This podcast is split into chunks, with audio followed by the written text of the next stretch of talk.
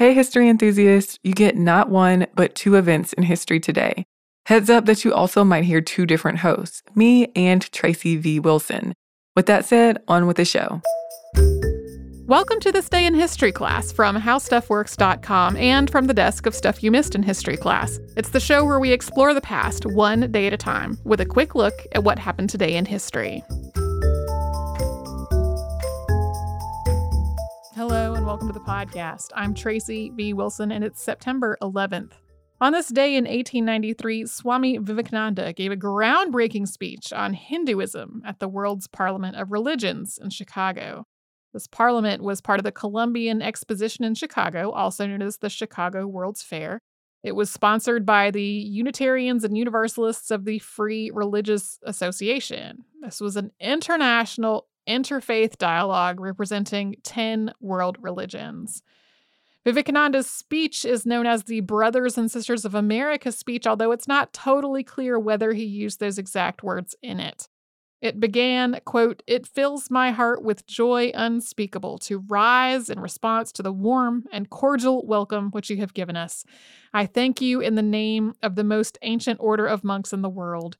I thank you in the name of the mother of religions, and I thank you in the name of millions and millions of Hindu people of all classes and sects. Later on, he said, quote, I am proud to belong to a religion which has taught the world both tolerance and universal acceptance. We believe not only in universal toleration, but we accept all religions as true. I am proud to belong to a nation which has sheltered the persecuted and the refugees of all religions and all nations on the earth. This was really a message of peace and tolerance.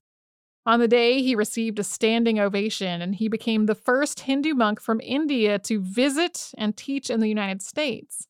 He came to the United States, though, not with the hope of proselytizing, but with the hope of getting financial help to assist the people of India.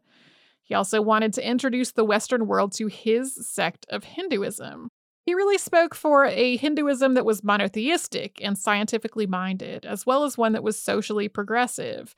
So, this particular strain of Hinduism was largely acceptable and comprehensible to Western audiences.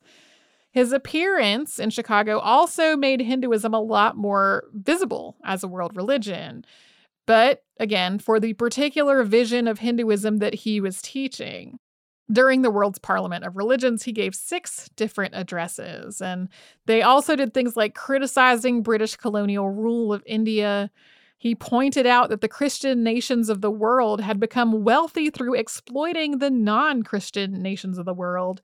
He also criticized the practice of sending Christian missionaries to India to try to convert its population when food and education and medicine were a lot more needed than religious conversions were. He spent about three years traveling around the United States teaching about yoga and the Vedanta philosophy, which is the philosophy that underpins the Hindu religion. This included teaching the first yoga class in the United States. His intent wasn't to convert people, but to use these efforts to try to raise funds back in India, but those efforts weren't really successful. He went back to India in 1896 and established a monastic order. He did return to the United States for a time in 1899. Swami Vivekananda died in India on July 4th of 1902.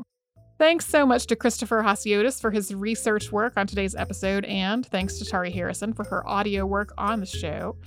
You can subscribe to This Day in History class on Apple Podcasts, Google Podcasts, and wherever else you get your podcasts. And you can tune in tomorrow for a love story, which played out, at least at first, through letters.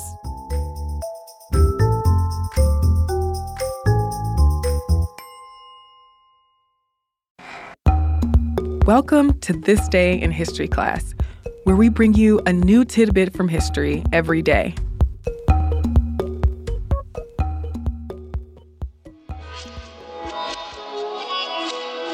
The day was September 11, 1792.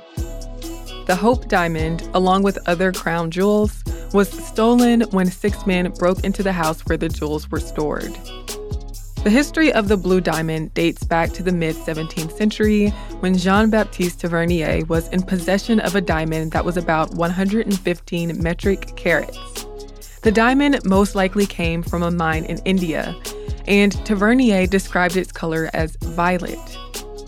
The diamond was one of the many stones he sold to King Louis XIV of France in 1668. It was recut several years later and became known as the French blue.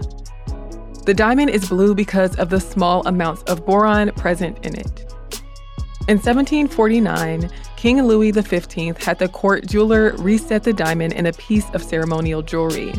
Decades later, during the French Revolution, King Louis XVI and Marie Antoinette attempted to flee France, and the crown jewels were given to the government. In September of 1792, while the king and Marie Antoinette were imprisoned, thieves broke into the royal storehouse and stole the French blue diamond during a nearly week long looting of the crown jewels. According to some historians, one of the thieves took the diamond to Le Havre, then to London, where he tried to sell it. The diamond's whereabouts for the next couple of decades are unclear. But in 1812, a large diamond was recorded as being in the possession of a London diamond merchant named Daniel Eliasson. That diamond was likely the modern Hope diamond, cut from the French blue. King George IV of the United Kingdom later acquired the stone and it was probably sold upon his death to pay off debts.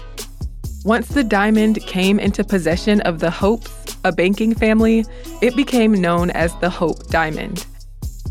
Since then, the stone has been sold several times, reset, and recut. The diamond made it to the US in 1911 when Pierre Cartier sold it to American heiress Evelyn Walsh McLean. In 1958, Harry Winston Inc. donated the diamond to the Smithsonian Institution. It weighs 45.52 carats, and the Smithsonian Institution describes its color as fancy dark grayish blue. The pendant surrounding the diamond is made of 16 white diamonds, and its necklace chain contains 45 white diamonds. The Hope Diamond is now housed at the Smithsonian National Museum of Natural History. It has a reputation for being cursed since it's associated with a bunch of unfortunate events. There's a good chance these rumors were a marketing ploy to bring attention to the Hope Diamond. I'm Eve Jeffcoat, and hopefully, you know a little more about history today than you did yesterday. And if you'd like to follow us on social media, you can find us at TDIHC Podcast on Twitter, Instagram, and Facebook. Come back tomorrow for another tidbit from history.